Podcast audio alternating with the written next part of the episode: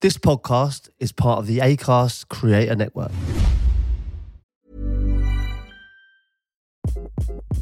Hi, this is Craig Robinson from Ways to Win, and support for this podcast comes from Invesco QQQ, the official ETF of the NCAA. Invesco QQQ is proud to sponsor this episode and even prouder to provide access to innovation for the last 25 years. Basketball has had innovations over the years, too. We're seeing the game played in new ways every day. Learn more at Invesco.com/QQQ. Let's rethink possibility. Invesco Distributors, Inc. But how good have you got to be at football, right? Seriously. If this was a sign, right, how fucking good have you got to be to create that scenario? He's not played one game. That's how he's done it. Like, he's played from 79 to 92. If you're going to go down in flames.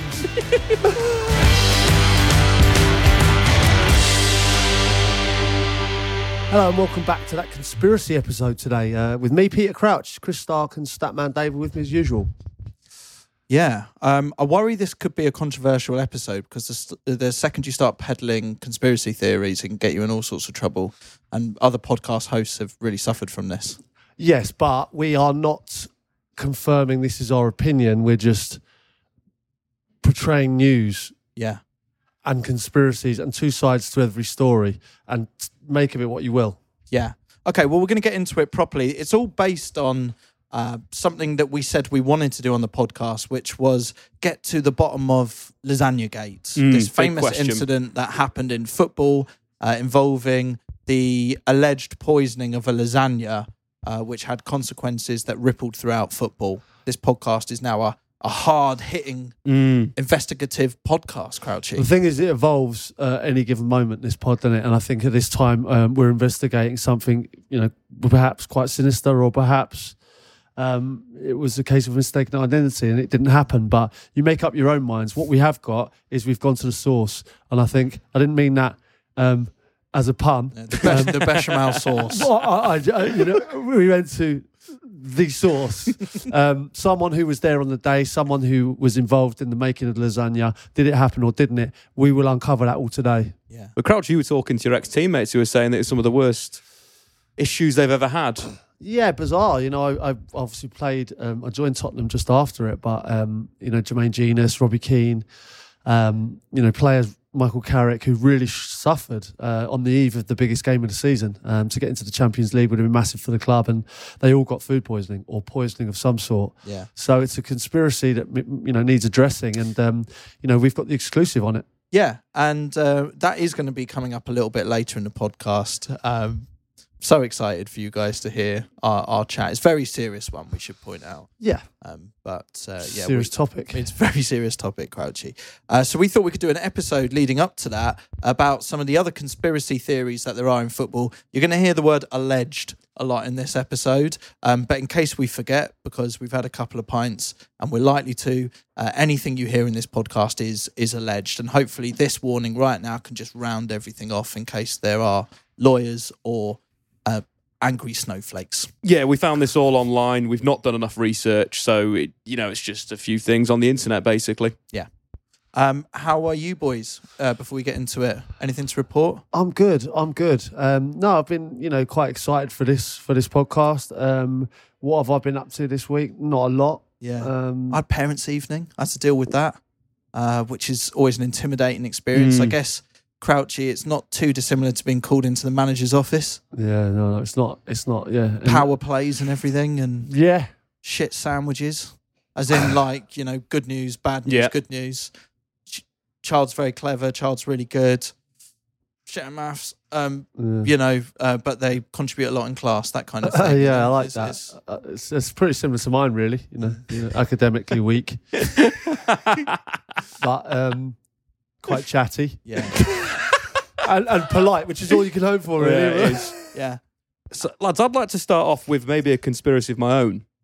So, I was in a European country having a great time in a nightclub at the early hours of the morning.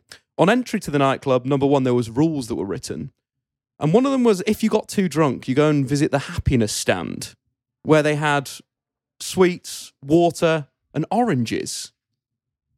Right. Was I getting played here? Interesting. What do you mean? In the club? In the club. And so you go and have a timeout almost? Yeah, go and have a timeout, you eat a satsuma, and they get back on the dance floor. Interesting. Wow. So half-time oranges in a nightclub. This is what they had in Belgium, an incredible place. Nightclubs do funky things sometimes. I remember when I used to go out in Jesters in Southampton, sort of legendary place. Don't know if you've ever been there. In your Jesters, time. No, it would have been there, proper student, but I mean I remember proudly shit. In Leisure World. Yeah, that's not there anymore. Oh, no, sadly. Shame. Jumping Jacks. Jumping Jacks. Yeah, good times. In Leisure World. In Leisure World. I mean, there was if I remember right, there was at the time you would have been there was an Icon and Diva, that's right, and also I think a strip club as well. But you were in Jumping Jacks. I was in Jumping Jacks at all times, and great. I remember Jesters. Yeah, it was a student night in that one, and I always remember I was a young player, about 23 at Southampton. And Klaus Lundekvam, it was about 30. He found himself in the student night in Hot Shots, on a Tuesday, quite often. Yeah. I found that a bit mad. Why not? You've got to make the most of your time. Good times. Cheap drinks, good dance floor, good people. If you're going to join Southampton, you need to be in or around Leisure World. Yeah, it's the place to be, isn't it?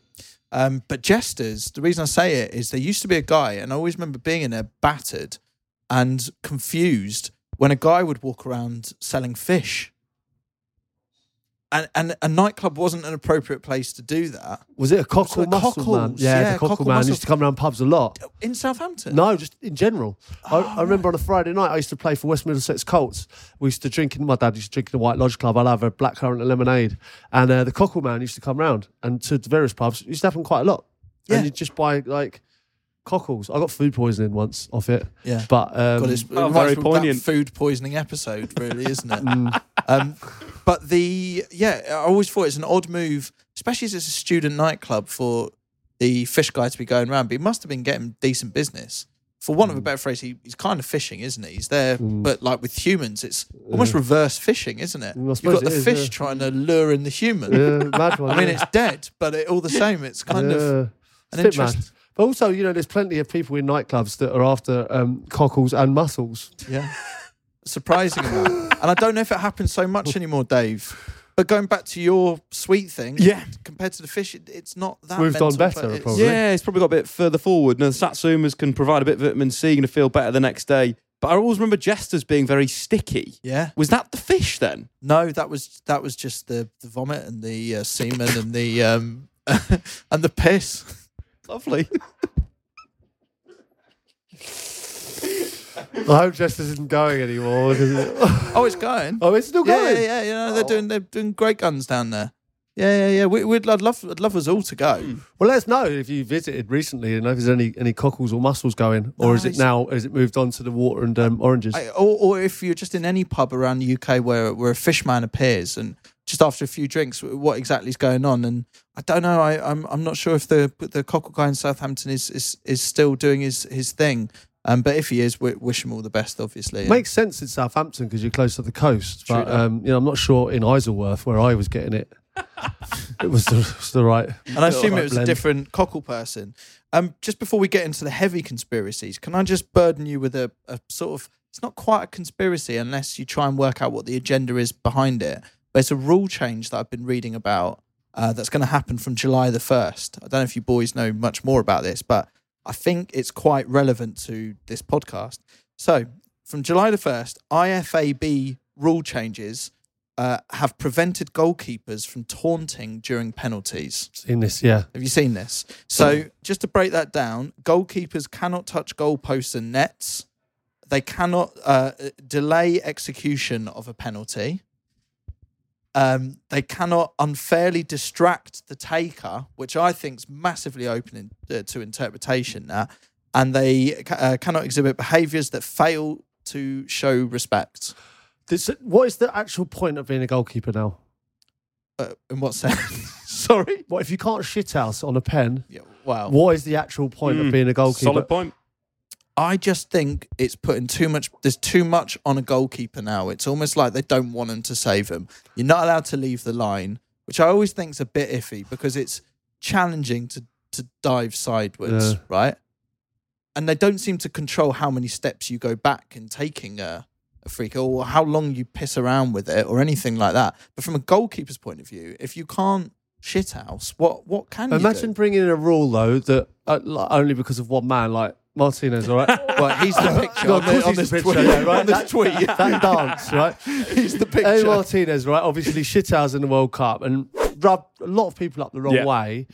But it was part and parcel of the game. Like I don't like all this when people churn up the players are churning up the penalty spot. I don't like getting people's faces. But man on man, I quite like the psyche between the taker and the goalkeeper. Like I don't like when the other players get involved too much. Well, I wanted to ask you about that bit of it as well because I've noticed, and I noticed this with England. If Harry Kane's going to take a penalty, and I've seen other teams do this, and Dave, I don't know if you've noticed this change as well. The person who's going to take the penalty steps well away from everything, like well away from the box. And then the enforcers come in and protect their spot. So I saw Luke Shaw go in, and I can't remember who else it was, but it was one of the harder bastards in our team. And they sort of protect the spot and deal with all the arguments and everything. And if you watch, you just see Harry Kane on his own, almost just concentrating on what he's doing. Zone. He's not getting involved. And then when the ref has then cleared everyone away from the spot, the enforcers leave and then Harry Kane comes in and it's all kind of smooth process. Have you spotted this as well? So it's something that Chelsea, I think, have brought to the Premier League, but I think it's been happening around Europe. And the idea is to really free up the penalty taker's mind and make the opposition think that somebody else is taking the penalty. So the housery is aimed at that player, and then Harry Kane waltzes in and slots the penalty home. Yeah, which I get, but I mean, it's getting a bit much. Like this kind of housery around penalty taking. It's for some reason it seems to be 22 players around the penalty spot now. Like this, so it never used to be like that. There used to be an element of respect, an element of gentlemanly conduct, and there's not. That seems to have gone out the window a little bit. But I think between the goalkeeper and the player, there needs to be some sort of it's a battle of minds, isn't it? A penalty, like we should always score a penalty, but that kind of psyche of getting in there, it's been going back to since the start of time, and I think you do lose something if you can't do that. But then, so the keeper can't do anything now, but the attacker can still do the hop. This is what I'm saying. Is that fair? It's everything's aimed towards, and it'd be interesting as always to hear from goalkeepers and their point of view in this situation, because obviously we've got a striker. A name above door on this podcast, but it does feel it's all weighted towards. There's nothing that's improving the working conditions of a goalkeeper. Yeah, I agree with that. I my thoughts. I'm fully in strikers' union, but I don't think that seems to be very fair. There seems to be a lot of restrictions put on goalkeepers, and they're in a position where they. It's a lesser percentage that they're going to save it than the striker score it. So to take more away from them does feel a bit harsh. I'd also like to know what the rules are technically. I mean, it's a proper technicality if this can or can't happen, but I don't think it's ever been exploited in football. That if someone digs up the spot, are grounds people allowed to enter the pitch and perform maintenance on the spot? Or on the spot. Or the spot, literally. And can they be called off the bench the same way as a medic could? And the dream for me would be Titchmarsh. Yep. Off the bench. He's going to be worth a lot of money now, Britain's Chris, in the market. Gardener, unless someone younger and news on it. No, I don't know. My issue now, though, with the groundsman especially, is like we're talking about conspiracies now. What if Titchmarsh is an Arsenal fan and Harry Kane's on the pen, right? And you've employed Titchmarsh, he's the best gardener you know. Then what does he do? Does he come in and throw a weed in there? You've got ground force as your groundsman. Charlie Dimmock's there, planting what. Charlie Dimmock. I don't know what, but Dimmock's there, and then you've got Titchmarsh, and then you've got that hard bastard. Who's the hard one? Who's the big burly one that does the gardens? Yeah, I can't. Was it Tommy? I think it was. Yeah, I think it was. I always remember he was a bit of a legend. I hope he's well. I don't think I've heard from him for a while. We just called him Tommy, have we? But he wasn't like the hard bastard, wasn't he? It's Tommy Walsh. Tommy Walsh. Yeah. Yeah. I don't know where we're going with this. No, I'm just saying the idea that you could bring Ground Force off the bench to go deal with a penalty spot would be fucking amazing to watch, wouldn't it? What about if you can only do that once a season? So you've got a Ground Force card and they go around the ground and you go, right, this is the time. Yeah. But when I see these IFAB rules and how they change and what makes them decide to change, I do think like, if all of these are technicalities that can or can't be exploited, and we're talking about little things in football, goalkeeper intimidation, I guess they call it, whereas we just call it shithousery. Any technicality that can be exploited, I think, should be looked at as a tactic, whether or not you choose to use it. I'm simply saying, if people piss around with the spot, are you allowed to bring grounds people onto the pitch to deal with it? Well, something to look at, isn't it? Something to ponder. We're trying to make our game better. They're trying to do the same. I'm not sure. I think they've gone too many lengths there. I think they've gone a little bit too far with that. Right, should we get into some conspiracies? Well, yeah, let's dive into the conspiracies. Well, we're not sure of a few conspiracies ourselves. And, Parch went on for a long time, didn't it? Who hit Harry Redknapp? Like who shot Phil? Yeah. That was something on a previous podcast, wasn't it? Where who shot Phil went on for ages. But, I mean, who hit Harry? Yeah, and you're right. We had a whole podcast all about the revealing of Parched, whose identity up to then was unknown. Who Parched is. Who Parched is, as Pepe Reina said so eloquently. Yeah. Okay, great. So there's big conspiracies in football. Shall we get into them? Dave, talk to us about conspiracies, mate. What have we got? So I've been racking the internet for the few good ones. We've got one with, some water. But I want to start with the World Cup final, 98. I remember this well. Very well. Brazil-France World Cup final. France absolutely hammered Brazil, winning 3-0. But there was a little bit of controversy around R9, a shadow of himself on the pitch. Have you heard any theories around that? Mate, it was like a soap opera. I remember watching it live and I remember saying, right, Ronaldo's out. And there was a weird kind of like vibe around it saying he's had maybe a fit in the team hotel. So they've had to take him out of and I was a massive Ronaldo fan, like still am. I just loved watching him play, and I was absolutely gutted that I wasn't going to see him in the World Cup final. It'd been unbelievable, the whole World Cup. And then to not be in the final, I was absolutely devastated. And then 40 minutes before kickoff, he was like named in the team. And I remember the news channels, the TVs, everything just went nuts. It was like, Ronaldo's back in, like, what's happened? I was really happy about it. But then it was disappointing in the final. And, and there's so many conspiracies as to why this happened. Run us through them, Dave. So back to the situation. So Ronaldo reported to have a convulsion in that situation. But weeks after the match, obviously, Brazil got hammered 3-0. A civil lawyer got involved in Brazil and demanded answers of what happened before the game. So what we've got there is Brazil had lunch in Paris and they arrived back at the team hotel. And according to Roberto Carlos, Ronaldo broke down into tears and said he was scared of what lie ahead. A massive game. Massive match. Massive tournament.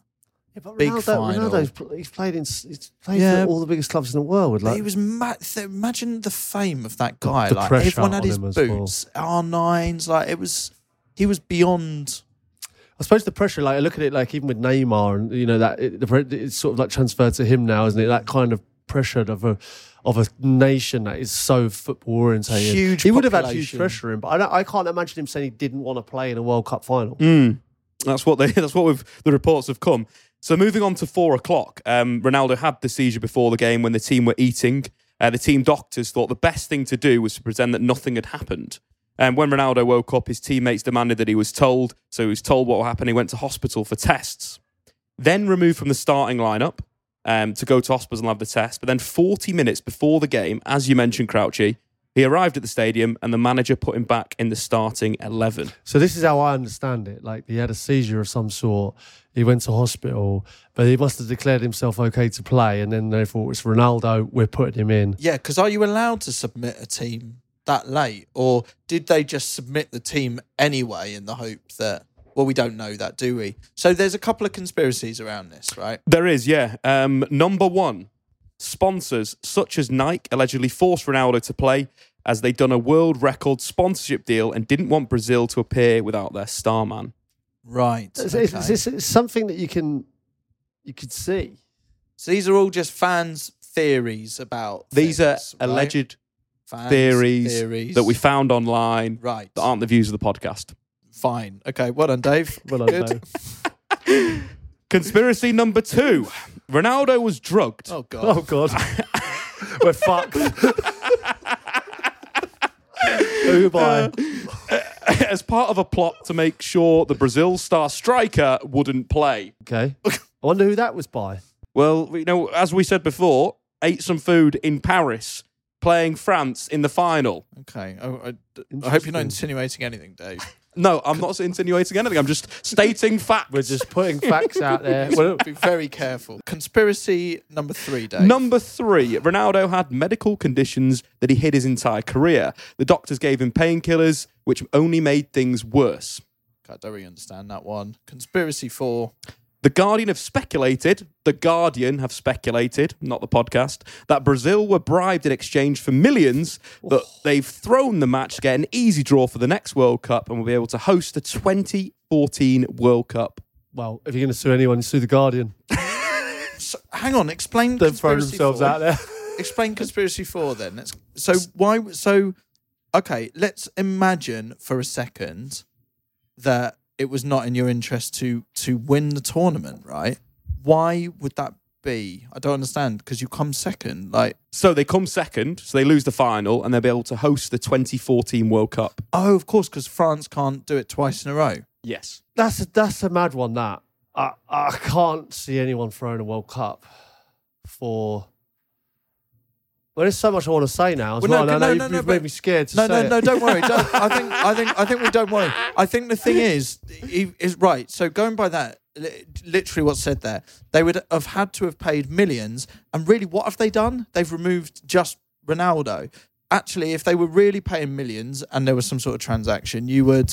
You would do it in a different way. Yeah, you wouldn't just take whole Barcelona's team out. Yeah, you wouldn't put it on one player, and you like. But he was that good though. What do you mean he wasn't? He was that good, you know. Like he was that good. Take him out. I feel like you got a much better chance. I mean, I know it was a good Brazil team, but Ronaldo was special. Okay, well, I think none of them we can sort of form an opinion on. I mean... Well, the way I was told it when it happened was, I remember he had a seizure of some sort and then he got back into it and he didn't play very well because of, I imagine, you know... And there was lots of people heaping on that it was a pressure. I did hear something about, you know, the sponsorship side of things as well, but that was obviously all a conspiracy. Yeah, which of course was a theory that you found online, Dave. Yeah, I found online. I quite like the drugged one. Great. You just like because it so we're coincides. We're going to go with that. It coincides with another theory that I found. Another conspiracy theory. Are we moving on from 98? We are moving on from 98. I don't know. If I'm honest, just to round off. That's all done. I don't know what conspiracy I think is most likely there. Feels like there's a fifth option which hasn't been thought of. Okay. But I definitely don't want to be the source. It'd be nice to hear from Ronaldo. He asked me for a picture once in Ibiza. And you didn't think to run him through all 4 conspiracy theories? He didn't. He didn't. I was in Iniesta that was. Oh, yeah. Shall we move on to the next conspiracy theory then, Dave? Yeah, so this one is known as... You found this one interesting, didn't you, Dave? I love this one. I'd never heard of this one before. The Holy Water Scandal. Any ideas of what might have happened? No. So World Cup 1990. Argentina versus Brazil. A big one. You know, a massive game. And what was reported by some sources, obviously not our sources, is that Brazil left-back Branco drank some water that was given to him by Argentina physio Miguel Di Lorenzo after he was going on to help one of the Argentina players going down, gave him a water bottle. 2 days later, Branco complained about feeling sick and dizzy after drinking the water. The water he believed to be tranquilizer laced. That's come from Branco himself. That's come from Branco himself. Argentina went on to win the game 1-0. Diego Maradona assist. You see, where I thought you were going with this initially, Dave, was someone has been given some holy water. They've drunk it. And you're insinuating that that is a form of doping. You know, it's not normal water, is it? Yeah, it has potentially some sort of miraculous thing that might happen around it. And I thought what you were saying is that would be the conspiracy theory is that someone has drunk some holy water, has gone on to have an absolute, you know, unbelievable 10 out of 10, like unreal game, like freak of a game, and they were putting it down to the holy water. What you're saying is actually a player was given some water and has felt ill. It's not dissimilar to like the lasagna gate. He could have felt ill like off anything though, couldn't he? Like he's blaming the water. But how do we know? So the match was played in June in the afternoon, temperatures around 30 degrees. Yeah, well. But there is more to this story. It goes a little bit further. So Branco obviously was a little bit annoyed, you know, spoke to a lot of people about it. He then bumped into Argentine defender Oscar Regari at the airport in Rio de Janeiro, who said to him, so this is the Argentina defender, "Oh, Claudio Branco, that was a good trick we pulled on you back in Italy 90, wasn't it?" That was his quote. Who's confirmed that? That is confirmed via the internet. Poisoning isn't really a trick, though, is it? Like, if it was some sort of laced water, that's not so much a trick, is it? Selling a little or a lot? Shopify helps you do your thing however you cha-ching. Shopify is the global commerce platform that helps you sell at every stage of your business. From the launch your online shop stage to the first real-life store stage, all the way to the did we just hit a million orders stage. Shopify is there to help you grow. Shopify helps you turn browsers into buyers with the internet's best converting checkout. 36% better on average compared to other leading commerce platforms. Because businesses that grow, grow with Shopify. Get a $1 per month trial period at shopify.com/work. Shopify.com/work. Yeah. That's just poisoning. It's not it does. It feels like you could go down for that. Yeah. It's not like Hauser or anything, is it? It's not really Hauser-y. It's complete cheating. Yeah, it's complete cheating. So I don't know about that one, Dave. In terms of conspiracy, it sounds to me that he was ill, but it's weird for someone to take the credit for it. Can we go further? Go on then. 14 years on from 1990, Maradona was on Argentinian TV and admitted that the accusations were true. The Argentinian bench did indeed have a special water bottle that was laced with Rohypnol. Oh, okay. My God. Yeah. Seriously. And this is what it says on the internet. Maradona confirmed that. On TV. Fucking hell, that's heavy duty. I can't believe that. Yeah, you've not seen this in the Premier League. I haven't seen that, no. No. Christ almighty. Well, yeah, if true, I mean, unbelievable, but... Have you seen this one from Barcelona? I mean, this is what, like, the Barcelona one. I mean, I don't want to say it. I'm perfectly happy with Dave's done them all so far. I mean, as far as I'm concerned, we're all right. Right. Well, not the thoughts of Statman Dave. Or Chris Stark. Three's the magic number on these. Allegedly. If you're going to go down in flames. Allegedly, during an El Clasico match, Lionel Messi was sending the Syrian rebels a message on how to smuggle guns into a country. Fucking hell. No. You're finished, Dave. You're finished. No, don't worry. It's got nothing to do with me. This is allegedly from the internet. Do you know I've seen this one, right? I've seen this one.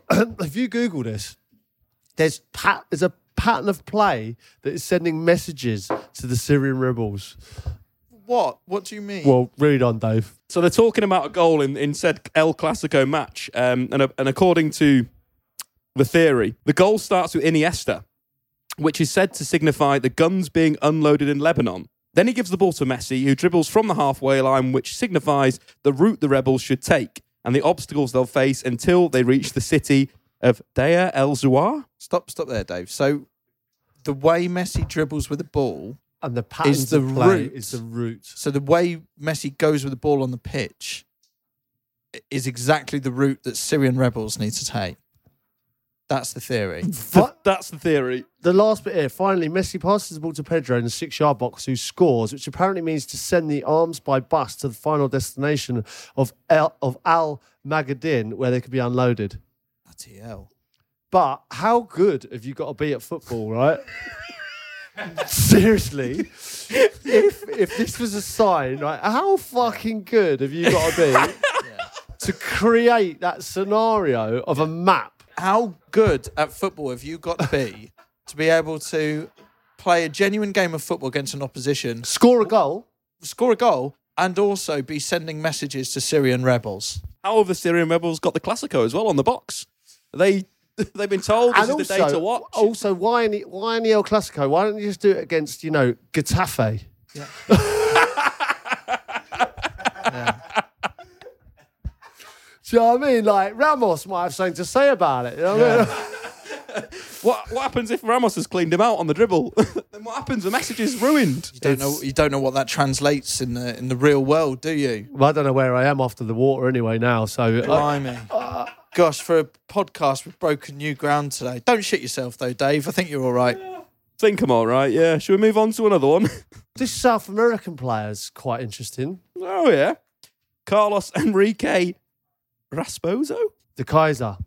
Tell me about him, Crouchy. Well, he had a 20-year career in football without playing a single match in his career. Legendary story, this, in football, isn't it? I'm sure there'll be loads of people who haven't heard this one before. Well, it reminds me of George Weir's cousin, or Ali Dyer, who pretended that he was his cousin and actually got a Premier League match in, and had no prior football experience whatsoever, but managed to dupe him. But yeah, tell us the story of the Kaiser. The Kaiser charmed influential people at football clubs, showed them fake a CV as well as doing the same with journalists, players and staff until he got rewarded with a new contract. He even managed to convince some clubs such as Flamengo to re-sign him. If there was ever a risk of having to play a match, he would use a dodgy dentist to say he has a mysterious infection. He would also pay players to injure him in training and fans to chant his name. So he's paying fans to sing his name and players to injure him in training. Once amongst the players, he would party with them. Ex-World Cup winner Bebeto said, if you let him open his mouth, that would be it. He could just charm you. He's one of these people. In 1988, he moved to a small club, which was owned by a gangster who became frustrated with his lack of game time. So the manager was ordered to sub Kaiser on in a match. Kaiser found out about this, so he jumped the fence. He jumped the fence and punched a fan in the face. After the game, the chairman met Kaiser, and Kaiser said the fans were abusing the chairman. Clever. As a result, the chairman gave him a new contract and doubled his pay. How mad's that? So, unless I misunderstand this bit of the story, which I don't quite remember, he's punched a fan in the face to get out of playing the game, which is obviously a terrible thing to do. You're going to get put in front of the chairman for that. Potential contract's going to be lost, but not if you've punched the fan in the face because he was abusing the chairman. Like... That's a salesman, isn't it? That's incredible. Or a con artist. Have you heard? I mean, that's what he is, basically, right? He's a con artist, right? He's a shyster. Have you heard this story before? I've heard this story, Is this a film, then? I think it is, or it's a book. It's an amazing, amazing story. And you do have to then wonder, is there anyone we know in the Premier League that is getting away with the same? I'm trying to think of someone who's constantly injured. Speak to mine. There's been people getting away with it for a long time. Yeah. We shouldn't name names, but I just want you, Crouch, to have a think about those players that you train with, never saw them play a game for whatever reason, often injured, other things going on, never played a game. Not totally sure that they played many games in the clubs previous to joining you. There must be one or two on the brain that you must have question marks over. More than one or two. Because this seems like a conceivable plan that you could get away with. Yeah, I think you have to have some form of ability, right? But I think to stay at like the level you're at, sometimes like there's so many players that I know that could have played. They think, oh, I might get injured, or they had a weak mentality, but they had some talent. But I think you do have to have some talent. You can't. I don't know how you'd blag it for this long without any talent, but you must have some. I know some players that have got away with pulling out of games where they could play, without doubt. His Wikipedia page is a thing of beauty. So youth career, Botafogo, Flamengo, then Look at the amount of clubs, and every single club, zero appearance, zero goal. Yeah. Look at it. He's not played one game. That's how he's done it. Like he's played from 79 to 92.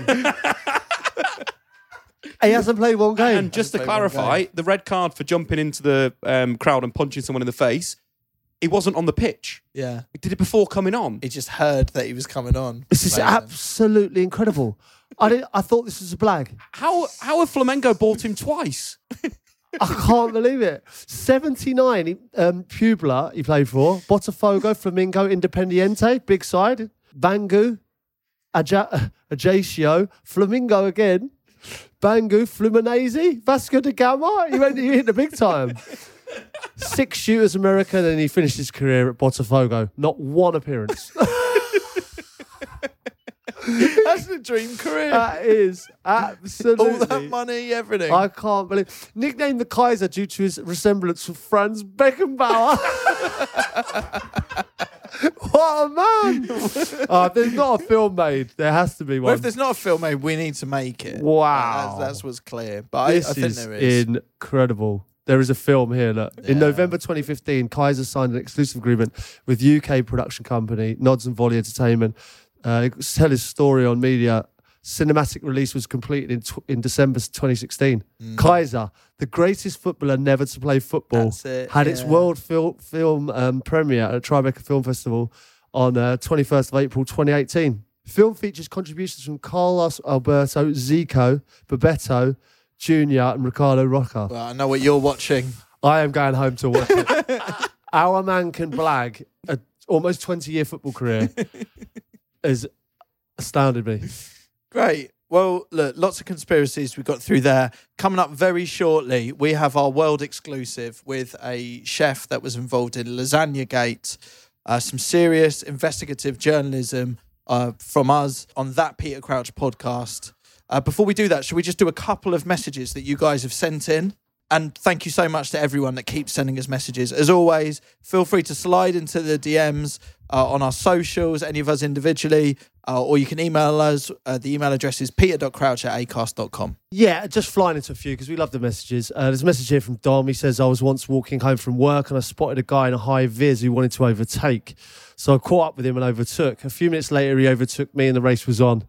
The back and forth overtaking each other continued for a fair distance and I ended up walking half a mile past my house so I could win the race. What's great about that is the other person might not have even... do you know what I mean? No, he definitely knew. Dom, that's fantastic, mate. Yeah. He's gone past his house. That's how committed he was to the race. Well done, Dom. But yeah, we're into that. And at least you won, Dom. That's the main thing, you know? Yeah, you've got to put your heart on mine, haven't you? Save face on the home time run. Good on you. So we have been having a lot of people getting involved with their walking experiences. I've got one here from Ben. Message from Ben. Every morning walking to uni, I choose the same guy walking up the hill to race. So far, it's 8-7 to him, but I will get my Chumbawamba moment. Walking should definitely be in the Olympics, and it's far more impressive than swimming. Because nearly everyone can walk, but not everyone can swim. We do have to point out, we've had quite a lot of messages from... people that are well into their professional walking. Offended walkers. Kind of offended at what you were saying, basically calling you out and saying, well, let's see what you could do out on the... Which I would actually love to see. Mm. Because it's all very well threatening Crouchy if you are a professional walker. But until you've seen what he can actually do... I think he's built for it, really. Come at him. Come and walk past me. Yeah. I've thrown it out there. Throw it out there and just say, yeah, you're right. Like...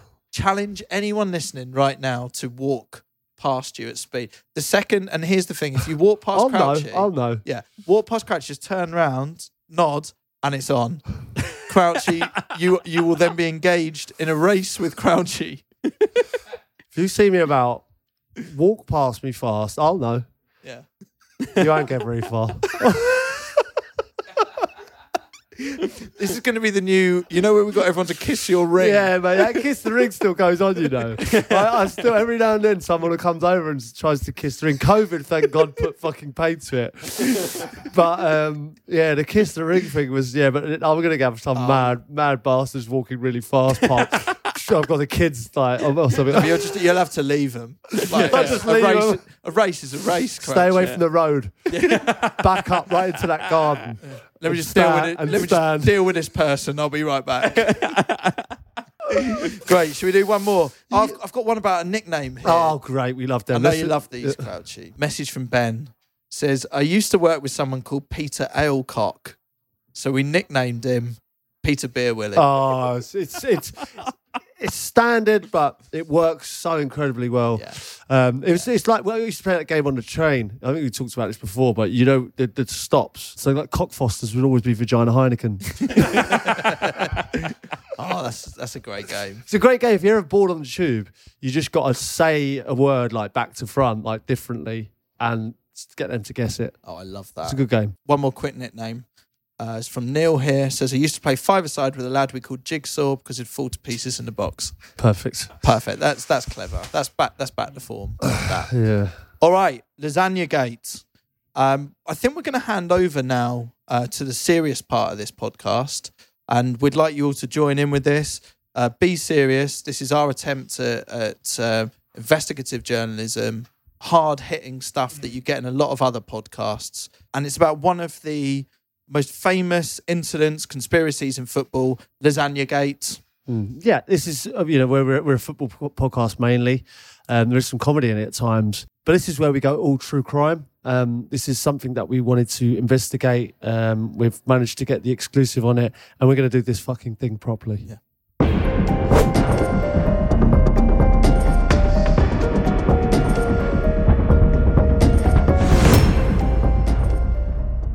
Thanks for coming down today. I really appreciate it. I know it's taken a lot for you to be able to speak on this subject. Let's go back to 2006, and how did that day begin for you?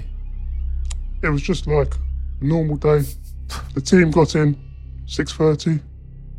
Business as usual. We knew we had Tottenham were in the house, and the day went smoothly until certain events unfold. So how does it? I mean, do you regularly have football teams stay in the hotel that you are a chef in? Yes, we do. And what was your role in the kitchen that day?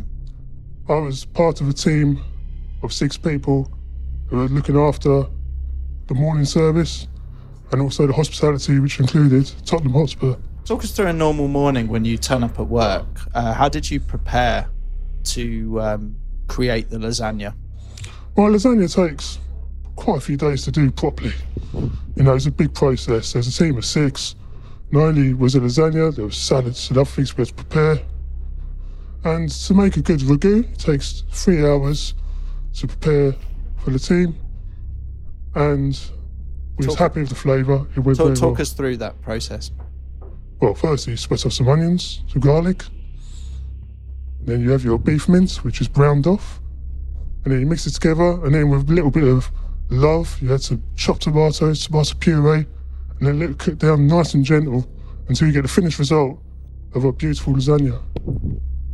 So we've got to talk numbers. Temperatures, about 180 degrees, which is about gas mark 4, for about 35 to 40 minutes, depending on the size of lasagna. So we'd obviously have to get verification on those numbers, but was there anything different on this occasion? Just the people it was cooking for. Nothing. The recipe was followed. Everything was accurate, everything was weighed. We stuck to the detail and the brief. So where do you think things went horribly wrong? We all know what obviously happened that fateful day in 2006. When did you realise something was drastically wrong? It was around 1:00 when the news broke. I was coming to the end of my shift, and I remember going to the pub. I had a shot of whiskey to take in the news, got home, and then I remember my parents coming in and saying, "What's wrong?" I was sitting there watching Gillette Soccer Saturday and said, "Look at the TV." And then it just spiralled after that. Obviously, events unfolded in quite a dramatic way that afternoon. Player after player was taken down by a lasagna. Going back to the actual preparation of the lasagna, was there anything unusual about the vegetables? No, they were not wonky carrots or onions. They were fresh, seasonal ingredients, which is used for the dish. What about the team that prepared the lasagna? Any Arsenal fans in there? I cannot remember, I'm afraid. Can I ask you who you support? I support West Ham. Was there anyone different in the team that day? Did anyone enter the kitchen? No, it was our usual team. Experienced chefs and young commies, and they were very experienced, and they've done lasagnas and other foods many times before. Do you have an opinion on what took place? The opinion is that everything was followed to a procedure. The hotel was nice and clean. And I believe it was just something that's very unfortunate that happens to happen to certain people. But you have to understand that these players that I know, characters that I know, have gone into your establishment fine and left feeling very, very unwell on the eve of a massive game to potentially get Tottenham into the Champions League, with the bitter rivals Arsenal chomping at their tails. Do you understand where this lasagna gate has come from? I understand the sincerity of the magnitude of the game. It's also, unfortunately, these things happen. It was a very surreal and unique occasion, and unfortunately, that's something we could not have foreseen. Chef, I'm going to be straight to the point here. Did you poison that lasagna? Categorically, no. Did you, or any of your team, tamper with the lasagna? No. I can't remember the third one. Are you only talking now because up until now you have been silenced? It's taken 17 years to get to this point to explain the story of what happened. It is something that I had to get off the chest to prove innocence. What do you remember from the fallout? When you were watching Soccer Saturday, do you remember any specific headlines? One that stood out was a newspaper article that was a twist on the name of the hotel.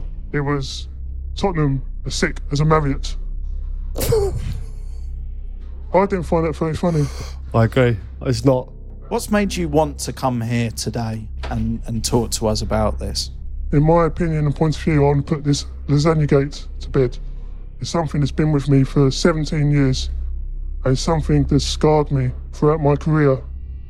And to get to this stage now has taken a lot of confidence and belief in my ability as a chef to talk to you now. And you're a chef in some top quality establishments right now, right? People are eating your food every day. People are eating the food, including lasagna, which is a signature dish currently on the menu. You still make lasagna?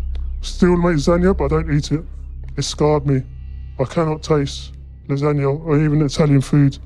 Just the thought of it does put me off. Do you have anything to say to fans of Spurs or Arsenal or West Ham for that matter? Being a football fan myself, I can understand the emotions that people go through with their team, especially last game of the season. And as I stated before, this was a surreal, unique occasion. It came out that it wasn't lasagna. It was an illness which unfortunately the Tottenham players received. If West Ham were about to win the Premier League and they faced Tottenham in the last game and you again were cooking for Tottenham, would you poison them? Categorically no. Did you at any stage see Arsene Wenger in the kitchen? No. For anyone listening or watching this right now who might accuse you of being unauthentic, what can you tell us about that day that can prove you were a chef in that kitchen? I remember after the incident happened, police turned up, EHO, the Environmental Health Officer, turned up, and then the media got involved, phoning up, pretending to be job agencies, asking to speak to chefs. People were coming in the restaurant, taking photos of us. Just thinking about it now, just hurts me. Well, Chef, thanks for coming again today. I know we've obscured your identity and changed your voice, and I appreciate your bravery. Thank you. It means a lot to be here today to explain my side of the story.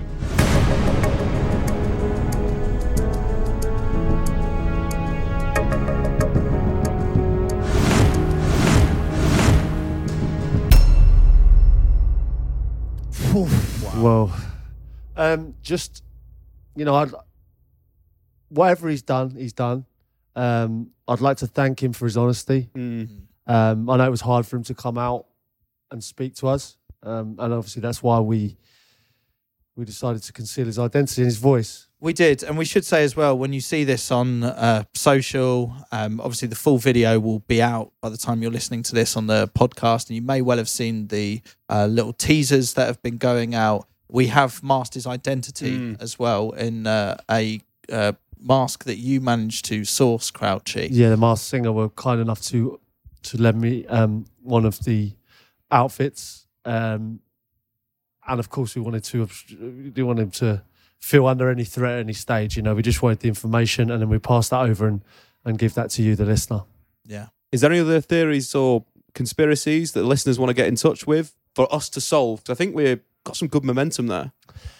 Well, you know, the fact that he feels that he can open up to us is a big step in the right direction. You know, whether or not we uncovered any of it, you know, it's our job just to bring it to the fore, make people aware of it. Yeah, it'd be good to know if there are. I think you're right, Dave. Like any examples of questions that have never truly been answered in football. Like do a bit of digging, maybe do a little bit of research, and if you would like us to get to the bottom of it, of course we can do that. Just send us an email. Peter, what's the email? It's peter.crouch@acast.com or, of course, through the website, thatpetercrouchpodcast.com. Heavy stuff, this podcast, guys. Let's hope we're still going for next week's podcast. I think we're fine. Assuming if this has gone out, it's been run by some sort of... well, it won't have been run by lawyers. We haven't got any. Nobody will go through this. We're going to put it out and see what happens. But if you are an aggressive lawyer listening to this, just leave us alone. Yeah, it's all alleged and we did find it all from the internet and nothing's true. Yeah. And The Guardian. Yeah. Cool. Chumbawamba, everyone. Chumbawamba. Chumbawamba.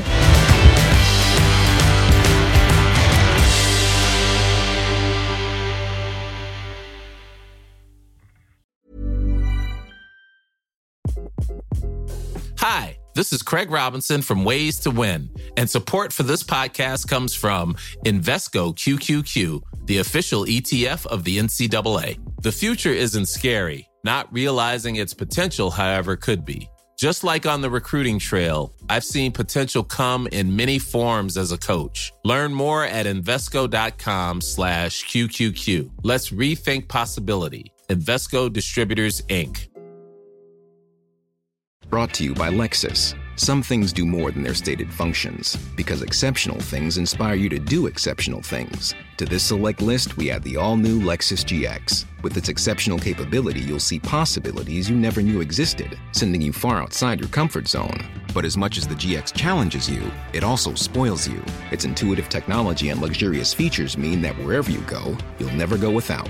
Live up to it. The all-new Lexus GX.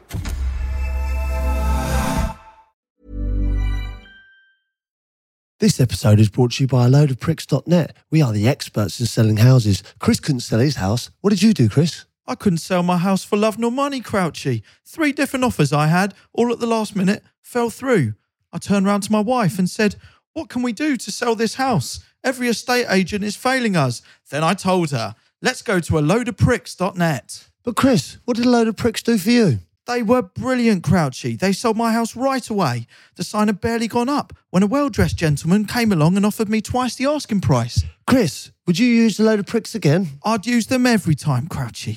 Go to loadofpricks.net. They will sell your house like no other. Load of pricks, loadofpricks.net.